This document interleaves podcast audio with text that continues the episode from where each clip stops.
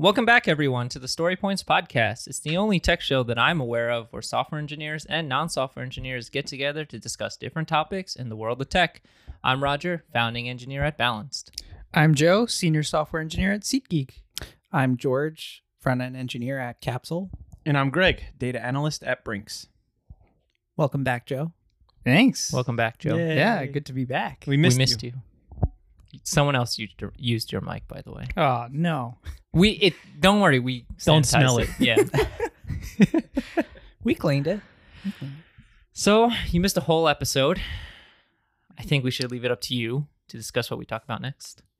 Yeah, so I think we talked about front end last time I was around. So Yeah, I believe that was episode seven, front end happy hour engineering. I never get the titles right. I always forget. so are we doing episode eight back end? No, this is episode nine. Episode nine. Wow, rip. All right, episode nine, back end. Let's do it. Let's and I feel it. like there's other things there, right? Back end and stuff that you work with, maybe. Ew, infrastructure. Yeah. Wow. They're both so little that you have to combine them for one episode. Wow. Hey, They Wow. just go hand in hand, just like front end and UI. Okay. not Got fun. it. Got it. Um, but yeah. I yeah, heard there was going to be a full episode on DevOps. So teaser. He's waiting for that. Time to shine, buddy. not that I condone the DevOps term, just saying. Yeah, so this week Step we up. are going to be discussing backend and infrastructure uh, to kind of continue off on our series from before. We took a little break because Joe was missing, so we got a hobo off the street, Jonathan, to discuss tech culture. Uh, but this time we are going to continue off of from before it was API, front end, and now backend and infrastructure to kind of round out the whole series of kind of what it takes to build an application. I think that sounds good, right? C. Nailed it. I think. I don't know. I'm hoping you can teach me. teach you what? Well, let's start with the uh, the basics. I guess what's a general uh, explanation of backend That's a good engineering? question. Because I, I too would like to learn what is back end. Yeah, so I and this is my opinion of what a backend service or system is. Um, so we talked about before in episode seven, front end happy hour engineering, um, about how front end is pretty much displaying data. So the backend is kind of like how you get that data on your screen. So whether it's like Twitter or Facebook, how do you get your news feed? Um, Processing data. yeah, how, when you make a post, when you make a tweet, where's that going? And that's going to the backend and the infrastructure that's kind of like behind that whole thing. So it's almost like the engine that runs your car. Yeah, it's actually a good analogy. Yeah, I just saw that right there. It's like it's like it's what it's pretty good. drives everything. yeah. Drives. I've been really into cars lately. If you guys didn't know. yeah. Two into cars lately.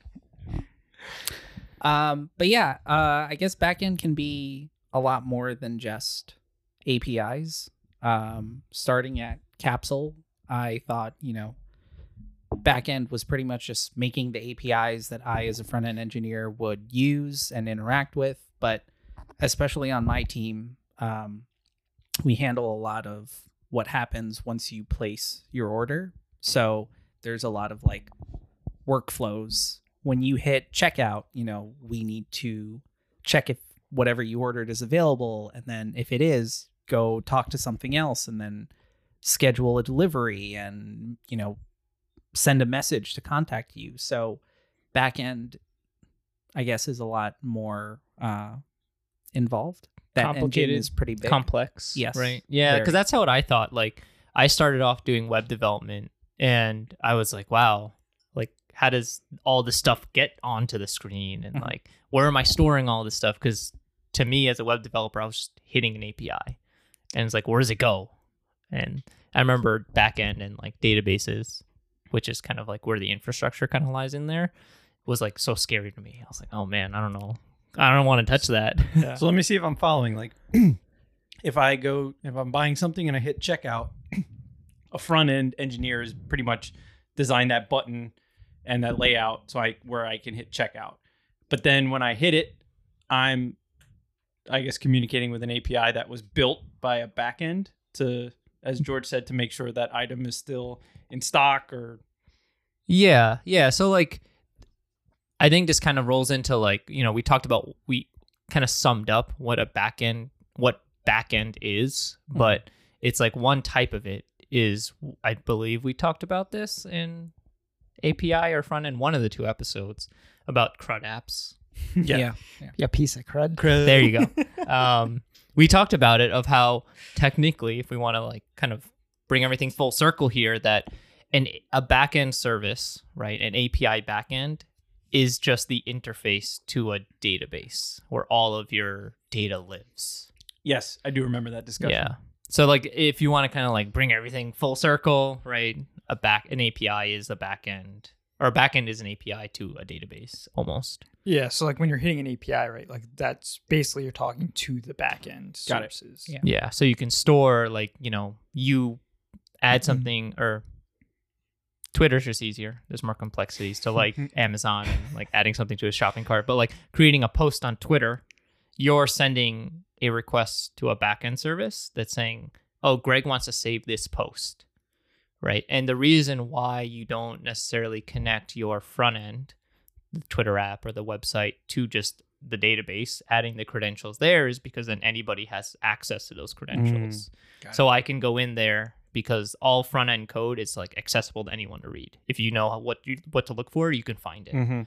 So you don't want to like, you know, be insecure that way and then I can grab all the data and passwords and all that kind of stuff. That's a good point because I feel like a lot of people don't get that connection where Yeah. it's like, why can't the front end just talk directly to the database? Roger's looking at me. Very, very. How many times did I yell at you? you can't just do that. That's because I didn't understand it. And now I'm like, okay, someone can definitely just go into your database and wipe the whole thing. yeah. But I had to learn that Through listening to the Story you Points didn't podcast. explain it. because I didn't have the Story Points podcast back then. Wow. Now all of you can learn from George's mistakes. Yes, please. George is like, I only lost five million user credit card. Wasn't that bad. Yeah. it's only four million. Come on. Um, but it is things like that that you know uh, it's shocking that actually like we talk about keeping backend systems secure but it's shocking how people Mm, yeah it's okay no one will find out about that insecure loophole and people do and that's how information gets stolen mm-hmm. that happened to Target a few years ago, right? I don't know if you remember that. Pretty sure like Target was like anyone who used their credit card at Target in the last like six months, you most likely had your information Yeah. leaked.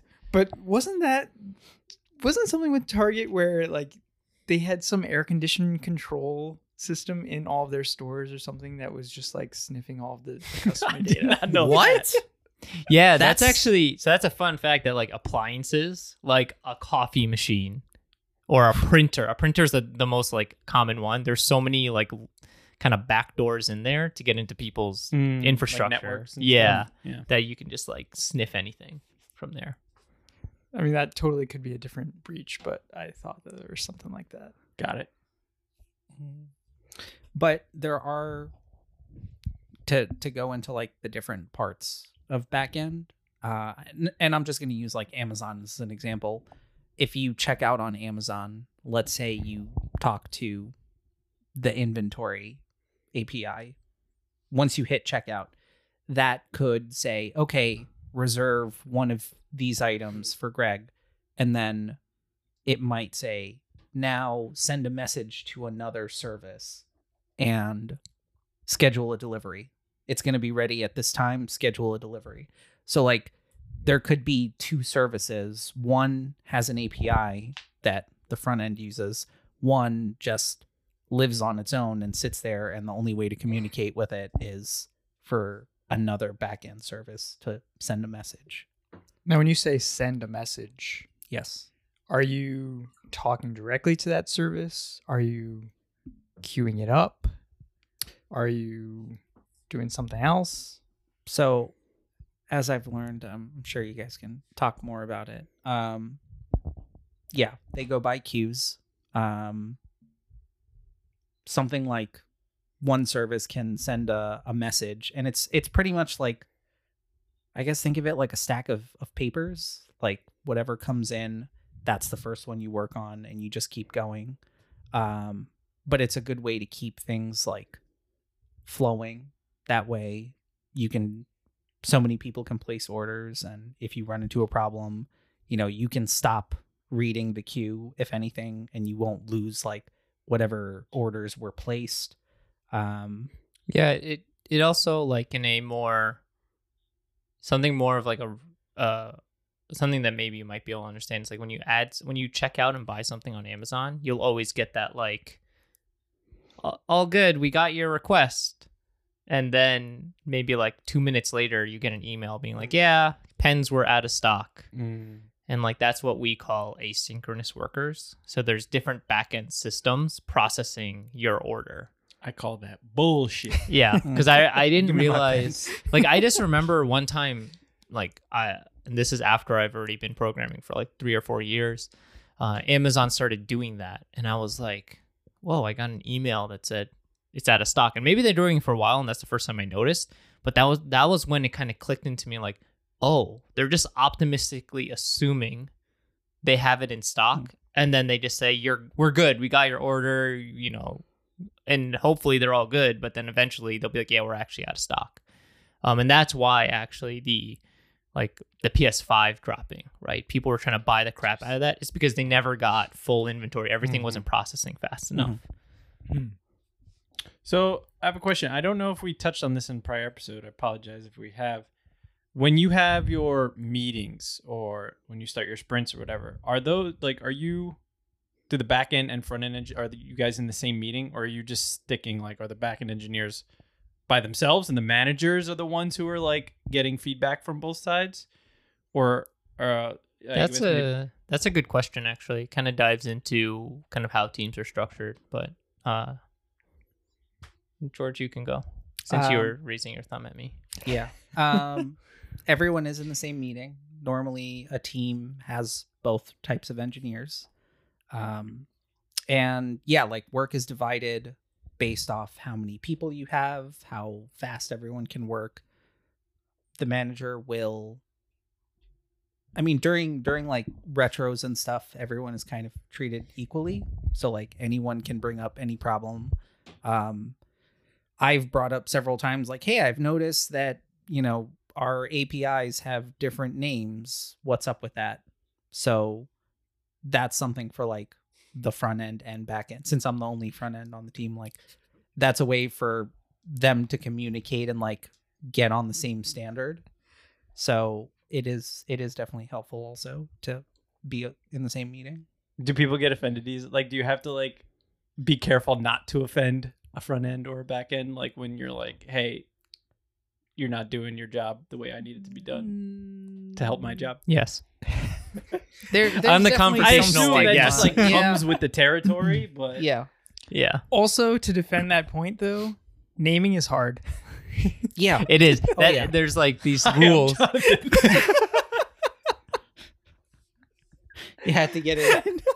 there there are these rules that uh in like programming like the number one thing is like naming is the hardest thing Yeah. right well was like Yeah. invalidating cache? so like inventory right that's like one of the hardest things to do Yeah. do companies build like uh come up with some sort of naming system, or is it, it you kind of really just do it Yeah, on I the guess fly? it's like language specific. It's follow the standards that are already there. And I guess the what I've run into a lot is like people working with different languages. Like different languages have different styles of like casing. So yeah I've seen people mix that up a lot. And it's really weird when you're like writing things out and you notice it and you're like, oh crap. Um but yeah, you you bring it up, you hope they don't judge you and they're like, silly front end engineer, go away. yeah and it's like it's a big topic in engineering is like formatting your code and like rules around it so like you said there's casing um and then there's like blurred lines of it right so like with javascript it's camel case so that's the first letter in the word is lowercase and then every instead of a space for a new word it would be an uppercase Hmm. so like a camel um Python is snake case, so it's underscores. And then there's exceptions where like you have d- this dives into coding a little bit of like a variable. If it's a constant variable, meaning it never gets changed, you just keep it all uppercase. It's very weird, like rules that you just learn as you just start programming. Yeah. And there are some people who are very, very, very strict on it. Where I've they have blocked reviewing my code and be like, no, change this. I'm like, Mm-hmm. TypeScript. And then I say- my my cop out for any engineers listening is always okay. Add it to our linting rules, and then Wow. yeah, it's the cop out answer. Add it to the linting That's a bullshit answer. No, whatever. if linting should catch it. Yeah, right? no, that's I, the I agree. It's just like if I saw that, I'd be like, "You're an asshole." but anyway, So in the front end episode, You're an asshole. No. Well, so before you go, go ahead, go ahead. like if I was gonna give a suggestion like that, I would make the suggestion in the code so that you can just like accept it. You know, we can do a code review and you can like suggest the change. You know what I'm I, about? I'm pretty sure that might just be a GitLab thing. Maybe it's a GitLab. no, thing, no, but no. Like, That's a GitHub thing. Okay, it's you been, just work alone. it's been one year since Just- someone has reviewed my code. yeah. So just merges everything Yeah. to master. It's fine. It is super nice. Yeah, so like if you Oh, if that's so somebody cool. has Yeah. like a typo or like they name something weird, Yeah. you can like suggest to them in the review wow, it says, "Hey, make it this," and they can just hit a button and it'll like that's change it. really cool. yeah. That is awesome. wow, that's can't wait to hire the second engineer. groundbreaking It's like Word guy. documents sharing. Like you could suggest changes. Yeah. and you Yeah. could accept Yeah. their Yeah, Okay, so exactly. It's exactly. more complicated. So but I mean, well, actually, did you have a question or I was gonna? I, Like, I don't know. Like it may be related to what you guys were just talking about because in the front end episode we talked about the challenges of a front end engineer working with like a designer. I was wondering on the flip side, like what issues do back end engineers have in terms of like butting heads with other I think other it's, positions? it's Like what it's we were talking about. more like what we were just Front-end talking about. Yeah, that's why- it's like code quality and naming and things like that. Because as you're looking at the code, like it's back end, right? Nobody Mhm. cares. Well, people care, but like you're not gonna have customers Your who are users- looking at it, right. right? That's Like such beautiful code you're writing. no, other other engineers will care about that, but like Yeah. customers don't care, right? Like you're not gonna sell more whatever prescriptions because your back end code looks pretty, right? Yeah. So I have a question for the back end, the people that have seen back end stuff. wink, wink. Um, if a front end engineer is working on a project and uh, they're working with an API that you wrote, and uh, they need some other piece of information, and they tell you, would you say it's on you to like edit your API and add that, or is it on them to maybe use a different API that has that information? I think it depends on the company. Like if your company culture is, hey, you need a new API in the system you're working with, Yeah. go put the API in and get the data yourself. Then like, go ahead Oh. and do it. Me as the front end engineer go into the back end and make Yeah, make that. Exactly. Yeah, but then so I mean playing devil's advocate. I agree. I think the front end engineers we've talked about it. They've grown out of just building pretty UIs. Mhm. Right. I'm getting that I'm gonna make that statement there, but but like full stack. yeah. But to argue that it's like why don't we tell the front end the back end engineers to fix the front end so that it uh, it works with their back end. Well, that's they've so that's why it depends. Like, Yeah. how quickly do you need it? If it's something like, hey, can you put this in our backlog? We need this in a couple weeks. Yeah, we'll get to it. Or if you're the kind of engineer that's just like, hey, I could do this. I want to jump in. I'll put in the like the pull request, Mhm. make the API myself, and just send it over to you guys to review. Yeah, but again, playing devil's advocate. No, I'm being serious. Like, if a backend engineer is like, "Hey, we made a new API. Um, you know, this new button, it needs to make a request. You just need to change the URL in the front end code. That's it. Not nothing, nothing even like stylistic. You got to change the URL. I would say 98% of the time, the backend engineer is going to be like, front end engineer, go do it. Yeah. They're not going to just Yeah. go look I mean, for the depend- URL, change it. depends on the engineer, but I think Yeah. maybe you're right. Like most backend, Th- it's just like a weird stigma of like I, we've talked about it where like front end engineers are like yeah i'll go do the back end because it's Yeah. something different and then the back end engineers are like yeah no Not touching Yeah, but. I mean, like, I know a lot of engineers who will be like, "Hey, I want to get this thing out. I know I need to change this URL from X to Y. Like, I'll go find the code and just put." put yeah, yeah. But I'm just Yeah. like that's For a s- very for that's a small, really yeah, good easy, like but, that's a really good engineering team. Yeah. Uh, I have been part of teams who are like, no, you're front end. I don't touch that. Yeah. yeah, yeah. No, that's that's fair. The guy was the biggest asshole. I'm not even kidding. and I don't understand. He didn't do any work, but anyway. Demonetized. I guess it, it's at, at Capsule, uh, they're more like defined boundaries. Also, things are written in Python and Kotlin, which I don't know. So it's more of like me just asking, Yeah. hey, I need this change, and then just waiting. I mean, it's always going to be easier to just be like, something. "Hey, I need this change real quick. Can you guys do this Yeah. for us?" And then, Um, When I- that happens, do you go to your manager to do that? Do you go directly to a back end person? Like how, how does- that's that's kind of like what stand up is for.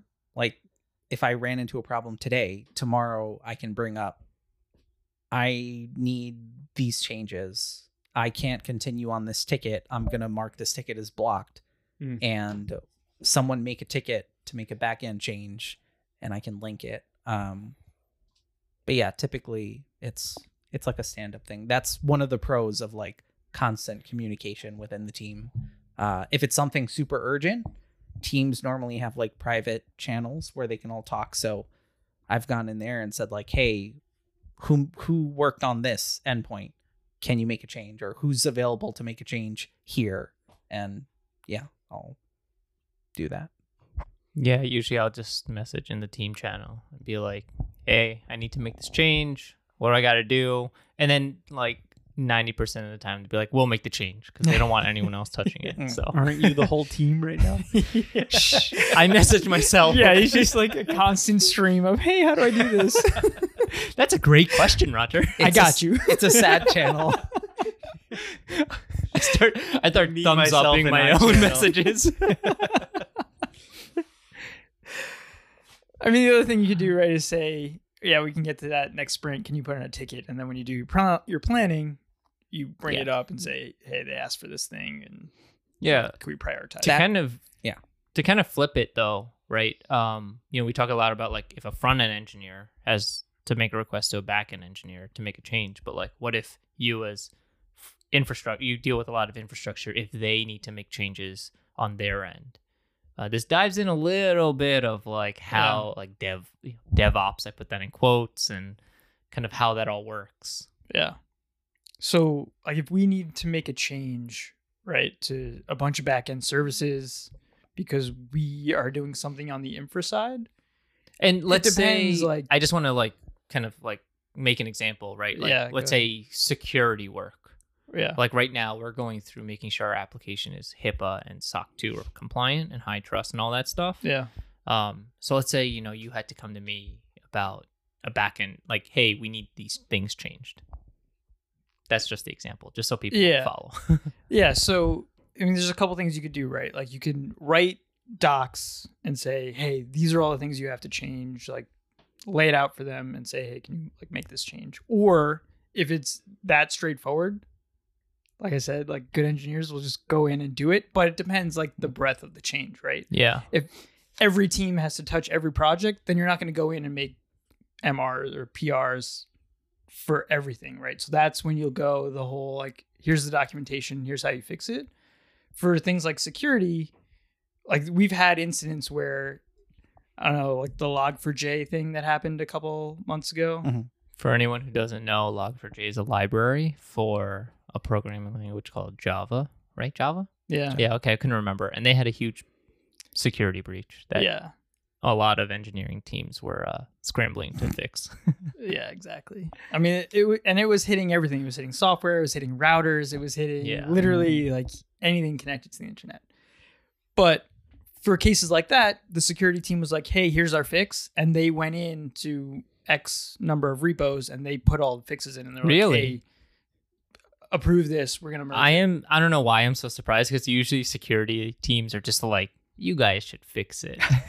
like, No, they no, look like- at their teams and they're like, you're fixing that. Yeah, no, like if the change needs to happen, like we're gonna we're gonna do it. Yeah. So Yeah. So Hmm. do does backend typically have the more severe emergencies? Like the sh- shit hit the fan, or like when you're on I- call. Like it, it or do you always have a front end and back end person like on call? So as a front end engineer who we get it. You're the only front end engineer has engineer. been on Engineer? call, uh, engineer, um, like being on support sucks because most of the time the front end just takes whatever the back end sends and displays it. So typically when there's like a problem, it's a problem in like a back end service. And normally if like something goes down or something has to be restarted, it's also a back end. Yeah, because usually it's like like you said, the front end investigates, and then you're like, yo, clean up your crap, Yeah. and then it's on them to clean up. It's up to the back end to clean it out. Uh, Greg, so what I wanted to ask you actually is, you know, we are we are actually talking a lot more about like communication, right? Of like problems. So like when you're in accounting, if there was a problem with another department, how would you guys usually handle that? Uh, well, I think one good thing about my last company is since the de- department wasn't huge, like the whole accounting department. I mean, the whole office, like all the departments were in one office on one floor. It wasn't Yeah. like a huge, multiple floor building. So usually you would just go to the person. Like when it was working from home, you just message them or, or call them. And then if if you know you couldn't get in contact with them, then I would go to like my supervisor or director, being like, "Hey, can you nudge them? Can you, you know, talk to their boss? Can you find out?" But no, usually it was everyone was really cool. Like you just kind of walked up to them and be like, "Hey, I need this. Hey, I'm having a problem with this. Can you help me?" Mm-hmm. and uh yeah I, I had good experiences with that uh, same with my first company i think um it was very easy to go to my manager and being like hey i'm having a problem with this and it's like okay let's figure it out so yeah i think uh yeah there's never any like super crazy emergencies and we never had to be like on call for anything Was But- there ever like a, an instance where it was almost as if it felt like teams were throwing things over the wall? oh well that Mm. definitely you mean like just like Yeah, this hey is- here take it Yeah, Like, yeah, yeah. i didn't really it's their problem. Yeah. yeah no no I don't want to deal with this. no, that I got that feeling a lot. And I'm always the person I never want to give someone more work than they already Yeah. have. So I always felt bad like going back to them, but at the same time it's like it's your job to give this to me. Like I'm not asking you just because like I want you to do the work. It's because I need it in order to do my work and you're the only person who can do it. Yeah. Um like a lot of times I would I me personally I would try to learn how they do it Yeah. because if it's something quick, like, oh, you get give me this report, can you just give me like access to run this report and I can just run it myself? Yeah, because then you're And it unblocked and, just you can do it saves yourself. so much time. you sound like a good engineer. but yeah, no, I I definitely had within the department and other departments where it's like, hey, I need this, and they send it, and it's like, this isn't what I asked for. it sounds like a front end and back end thing, right? Kind of. Could be. You need better APIs. You need better APIs. Watch People are just end. APIs. Hey, I don't work there anymore. No. Well, let's hope your new company has better APIs. yeah. I'm gonna be You're hitting gonna- that API. You're going to be meeting these people. You're API number one, number two, number three. um, so, do we want to talk a little bit about the kind of what's driving a lot of backend services? What do you mean? Sure. Like Uber. I prefer Lyft. car references. Wow. um, no, like what? So a lot of backend service. You know, we talked about uh, some backend services are just APIs to databases, right? So like, what other types of backend services are there? Um, what is driving those backend services? If you know, in our example, or my example is the database is doing that. Yeah, so you have like you're talking about background workers, things Yeah, that stuff like that. just- I think people might be interested in that. yeah. So Hopefully, let us know. I would. hit us up at the Gmail, storypointsdev at gmail.com. Wow, we can he's- talk about different types of topics that you're interested in listening to. Stole my plug. Memorize that email for nothing. it's on a post-it note. I can see it. Yeah, so you know, we talked about APIs, right? But if you don't have something that needs to be processed immediately or returned back to you, right? Like you're creating an order and then your order goes through and you need to send your email confirmation, like that doesn't have to happen immediately, right? So your order goes through, message goes back to a queue, like George was saying, and then you have a background worker, which is just you know another back uh, back end service that will read the queue, do its processing, send off your email, send you a notification, whatever, and then you know move on to the next one. So that's like one example. Yeah, and that's like you know a lot of like you said a lot of complex systems like Facebook, Twitter, anything really. Once you get to a certain point, you kind of need to go past crud apps. Yeah.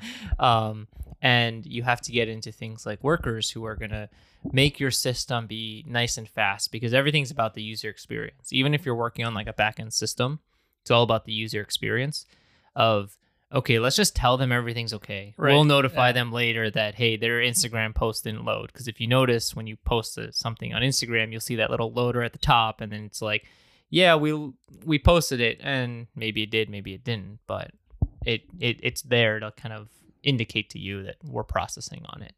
Right. Yeah. So like present the user with as much information in the moment that they care about and then Yeah. do all of the background stuff. Like, yeah. You know, have all of your little worker ants in the background, like processing and just Yeah, like when everything from the when you like a post to what kind of post did you like so that they can tell you, show you other information. And that's all like background workers there. Yeah, I mean, so what else are there? Like background workers, APIs. Um there could be like other kinds of service like third party services depending on what they are. We I mean I would consider them like a backend service. Yeah. Uh like, you know, Stripe, for example, that's a payment system. do you use like how many uh, for balanced? How many back end systems do you guys use? If you can say. I assume, like, just a number. Well, so that's actually interesting. It can dive into like a topic that I've wanted to talk about with you guys of like how do you build an MVP of a product? I have a great idea. I want to build an MVP. How can people do that? And a lot of times apps are built off of MVPs are built off of like other services. So for us, we're like Yeah. six, Okay. honestly. So Six third parties or yeah, six Yeah. third parties. And slowly, like even right now, we're thinking about re like rewriting and making our own backend because it's just not working for us right now. I was gonna We've ask- grown out of it. Like, do you sometimes do you do that to just hit the ground running so you don't have to worry about that, and then you kind of circle back and you're like, okay, now I have time to work on this so that we don't need this service anymore. Yeah. Yeah. Okay. Yeah. That's that's exactly what it is, right? Like get to market as fast as possible with what's available Mhm. Yeah. and then come back and decide it hey, better. is this yeah. working? Yeah. Can we Yeah. do this better? Is it flexible enough? All that kind of stuff. Yeah. Uh, so as an infrastructure person, Joe, like, have you had to write any? Well, we asked you before, so I'm asking you now. Like, oh boy. you know, we asked you if you wrote any front end. Do you have you ever written any back end? What's your experience with backend in terms of development and engineers? Yeah, well, so like on the infra team, you're always interacting with developers, right? Like what I was talking about before, where it's like, hey, we we made this change on the infra side. We need you to make this change in your application, right? You're always talking to engineers and and kind of interacting with them and making your changes and all that fun stuff. Um, but from like the actual day to day, there's a lot of tools that we write, like internal tools that help us do what we need to do which I guess would con- be considered back end tools. I mean, there's obviously a lot of front end stuff, like aspects to it, but if you have some job that you need to run or some config that needs to get applied, like I kind of consider that all back end services. So hmm. things that you're not really interacting with other developers and they're kind of just running on their own and kind of doing their own thing. But you know, like a lot of infrastructure stuff is like config management and just writing tools that kind of help you do your job better. Mm-hmm. So I think a lot of those would be considered back end services.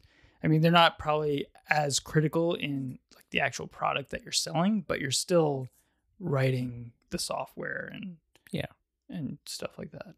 Yeah. So, you know, we've, you know, George and I have worked with internal teams before. Um, but I think they are they are critical because some of them, Mhm. like for example, deal with security or monitoring, and so if that's broken, then Yeah. Yep. you have to you, you don't know if your app's broken so it's a lot of uh, different things there that you don't really consider you don't think about when you're building an app right Right. I mean, and even like as a developer, right? Like you're not you're not really thinking about any of that stuff until it's broken and you're like, hey, yeah where Yeah. the heck are my logs? Or well and that's that's one thing that i consider when like hiring for the second engineer um is where do they come from so if they came from amazon google facebook that's great but they all have relied on all these internal tools that make their job so easy it's like are they able to kind of get Yeah. going without these tools there for them um, so that's that's one thing that i always ask them no, that's it's a good point, right? Because Yeah. if you if you're working at a company and everything is kind of established for you, and it's just like, oh yeah, we just you know the logs work and yeah yeah I get my metrics and all this stuff, and it's like okay, but we don't have any of that stuff. Yep. So how would you handle it? It's We need to question. rewind for one second because we jumped right into infrastructure, but the non-techies want a general like definition. We hit the definition for the first two. It's only fair. yeah. So like just this is the joe podcast not joe rogan joe Take podcast Welcome to the Joe Rogan podcast. the Joe cast. Yeah, so infrastructure, right? It's it's everything that runs all of the software. So from server level to network level to how do you deploy your code, right? Like your developer is making changes.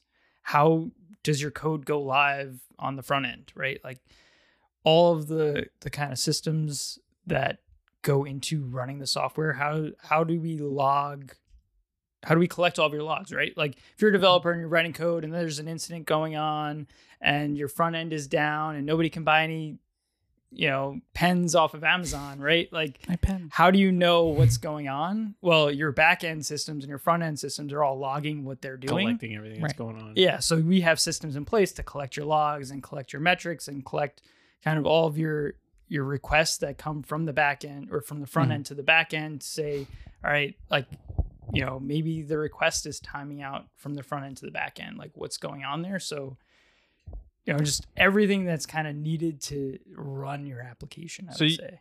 If you find the problems, are you the ones like are you giving the solutions? Are you saying here's the problem, this is where you have to look and then No, they figure it out? so it's it's more of like building the tools and the systems so that the engineer like Right. the front end Right. back end full stack like whoever can go into those systems and solve the problem Got it.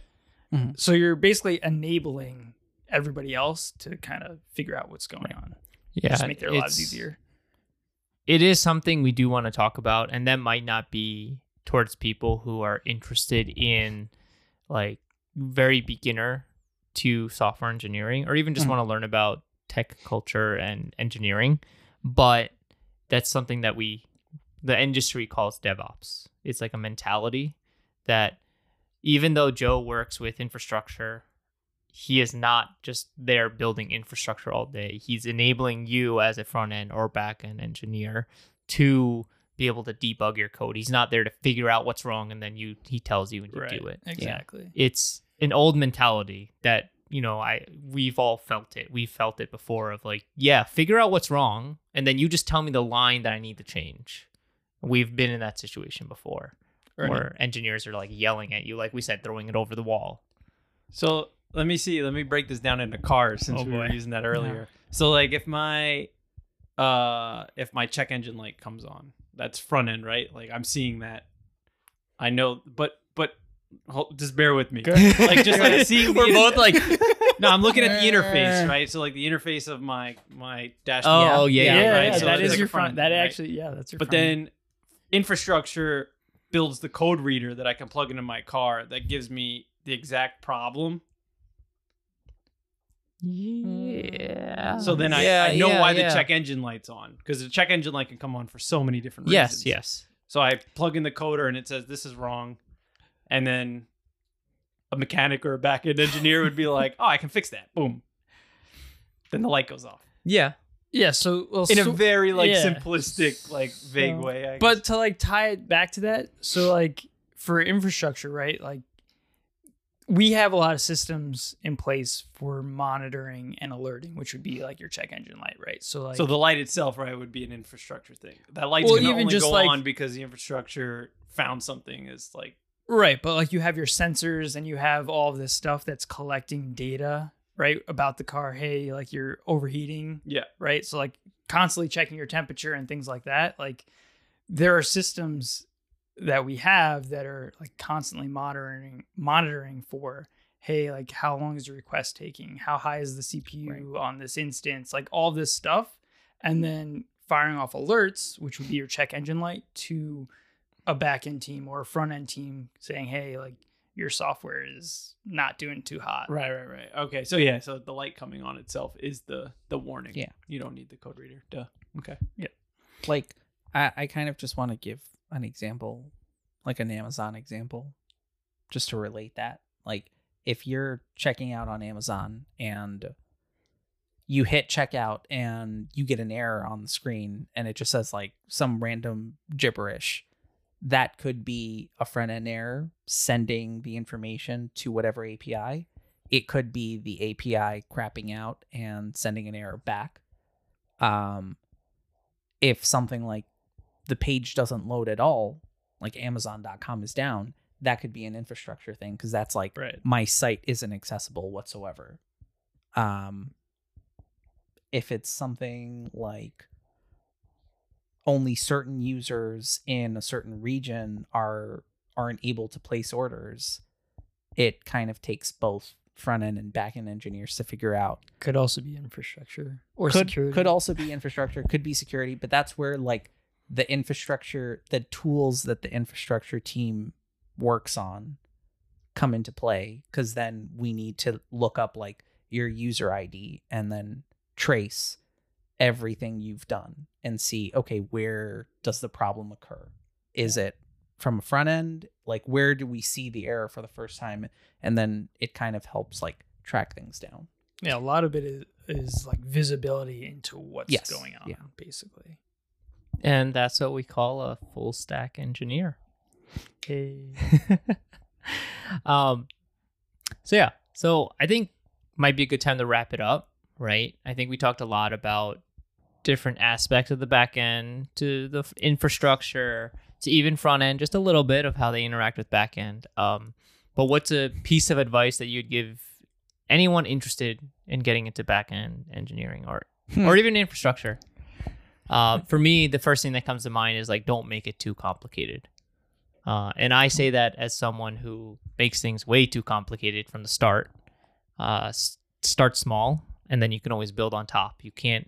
It's easier to build on top than it is to tear things down.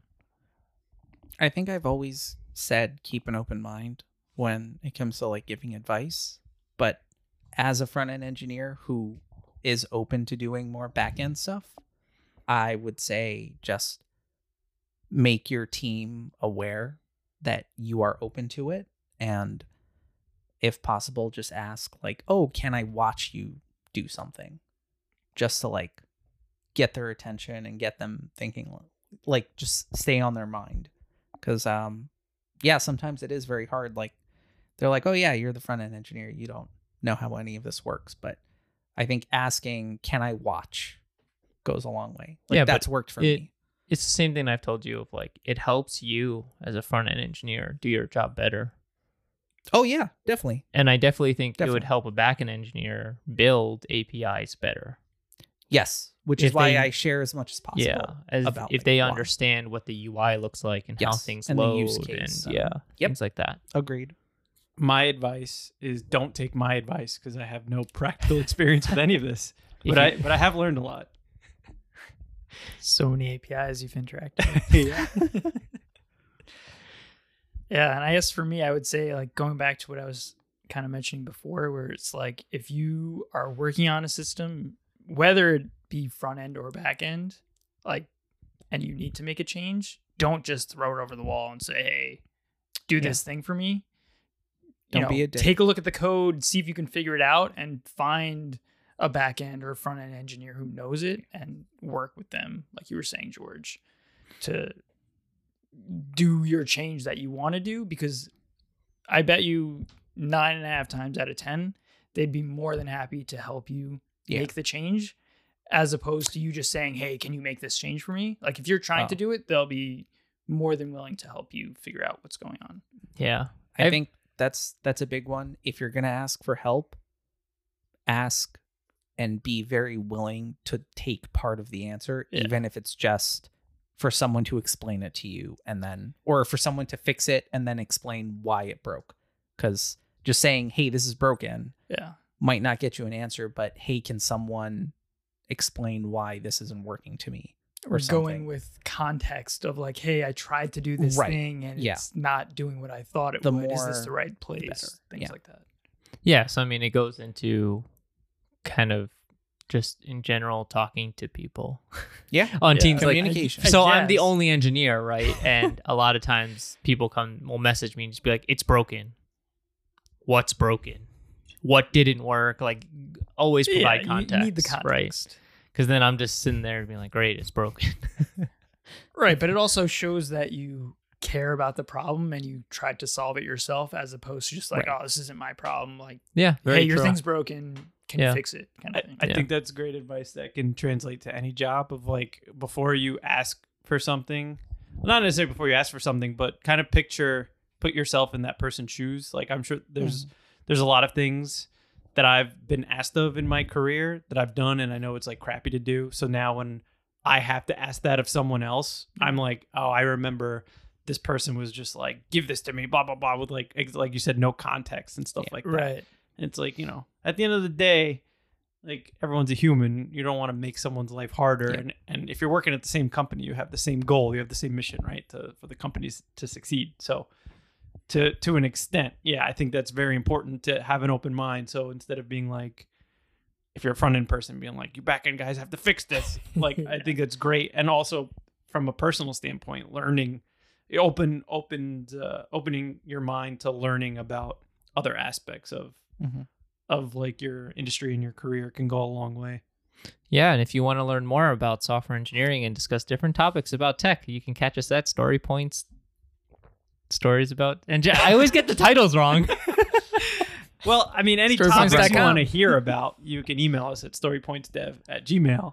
And if you want to listen to past episodes and see how cringy we were when we were first learning how to podcast, you can. or find us 10 at- seconds ago when i messed up the title Listen, that's what the editing's for. what are the Uh, platforms we're on? Yeah, so you can catch us on Spotify, Apple Podcasts, Google Podcasts, Overcast, on all those different platforms. I'm sure we're there. Um, Dreamcast. not Dreamcast, Dreamcast. RIP. Uh, story points, stories about engine, stories about engineering. Damn. If they made it this far, it's fine. yeah, I'm not gonna edit that out. Thanks, folks.